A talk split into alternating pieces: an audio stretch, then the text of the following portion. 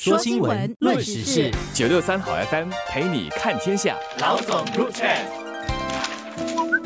各位听众，大家好，我是《新民日报》的朱志伟。大家好，我是《联合早报》的郭丽娟。以楼顶绿植景观为设计理念的五级坎贝拉小贩中心启用仅仅四个月，却因为屋顶漏水的问题一直没有解决，而导致摊贩投诉。一些摊贩还说，除了漏水，种植草地的屋顶也不时会有脏东西，甚至是千足虫掉下来。希望当局尽快改善情况。就是看到这则新闻的时候，我的第一反应是。是哇，真的好不可思议呀！我们知道小贩中心都停建了好些年了，现在终于在一些新镇，比如说盛港、榜儿和这次的这个坎贝拉小贩中心开业，就让附近的居民很开心，因为多了一个享受美食的好地方。没想到对一些摊贩来说，这个小贩中心却是一个噩梦吧？一些屋龄比较大的房子或者是陈旧的商场，年久失修出现漏水，那相信大家都听闻过。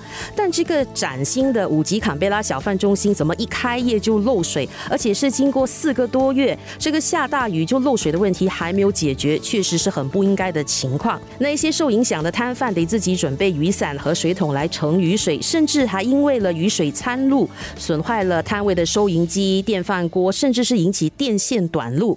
那有些摊贩则是因为雨水弄脏了食材，得把这些食材都丢弃掉。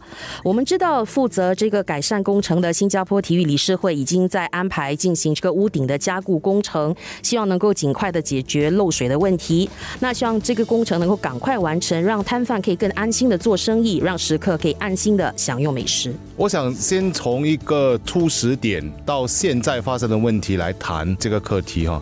先谈一下小贩中心的设计概念。其实它不仅仅是一个小贩中心，它其实是一个新一代的综合中心。它其实包含了小贩中心、室内体育馆、综合诊所，甚至还有蝴蝶花园和。空中花园，也就是它提供了一个让居民能够身心得到放松、得到慰藉的一个一站式服务的地方哦。而这边整个的设计概念，其实有更多的树木和灌木绿化，着重于绿色环保的整个概念。现在的问题是，现在下雨漏水，甚至有虫掉下来哦。我想很多人都会问，这到底是一个设计上的问题，还是管理上的问题？因为它肯定是个新的问题，因为以前小贩中心是不会有上面放着那些植被的，所以这个问题还有待查证。当然，我个人是觉得说，能够让食客一边吃东西一边欣赏啊绿景，它肯定是一个好事啦。而且我觉得设计上它是有大胆创新的的那种概念哈，只是在这个事件上来说，到底它的纰漏处在哪里？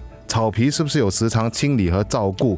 这些都是值得关注的。对我相当同意志伟的看法，就是这个小贩中心它已经不单单是一座小贩中心而已，它这个综合设施的概念，你应该是让它锦上添花的，就是在绿意盎然中享受美食，这是最美好的一个情况。可是却因为这些花园的设计，反而给摊贩带来问题。我觉得这反而是本末倒置了，应该更彻底从根本来看如何去解决这个问题。我这里想要再提一个要点，就是。我们任何的一种公共设施的建立，都应该回到四个字，那就是以人为本。组成人的是不同的身份和角色，看东西的视角也会不同。我们的设计上都考虑到了吗？就像之前爆发的那个克兰兹地铁站厕所维修的这个事件哈，周边又没有公众可用的公共厕所，那么有关当局是不是只考虑到自己把厕所关掉就算了？可是如果你想到以人为本的话，那就应该想到替代的这个方法，而且是在了解那里的人流量和需求时，即刻就做出反应，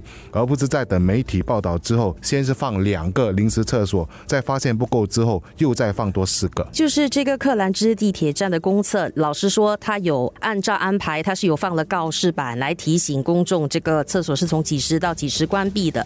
可是怎么会从一开始就没有考虑到要安排替代厕所让公众用？这个做法在新加坡这样一个。高效的环境看起来确实是匪夷所思的。毕竟要记得，这个地铁站的两旁是没有其他的建筑物，公众不是说一分钟后就可以到其他地方可以使用公厕的。那路交局在接到了地铁站商家和公众的投诉后，就星期五就安排了两个流动厕所。可是两个怎么会够呢？当然就是造成了很大的那个卫生的问题。那后来在星期天再添加了多四个厕所。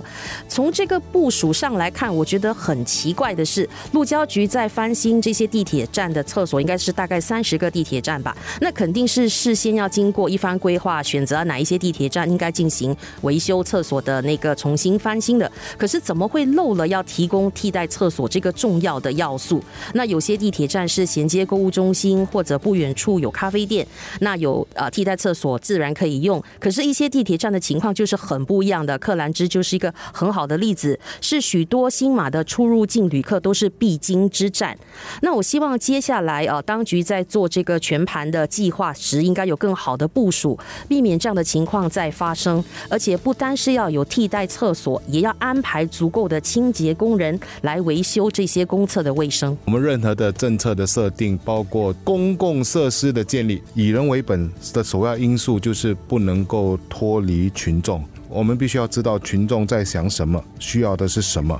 客观的来说，我们今天谈论的两起事件都属于个别的事故，彼此间没有关联性。我们也不能断定说，就是政府机构的办事效率变得更差了，或者是决策判断出现了问题。可是，当这样的事故一起接着一起曝光时，难免会让民众对一些政府机构失去信心，或者是至少对他们的印象大打折扣吧。毕竟，新加坡政府这些年来已经一步步在民众的心目中树立起高效率的形象，这也让我们在国际社会建立了很好的口碑，所以我们千万不可以让这样的负面事故一再发生，叠加起来的话，滚雪球成为更大的问题。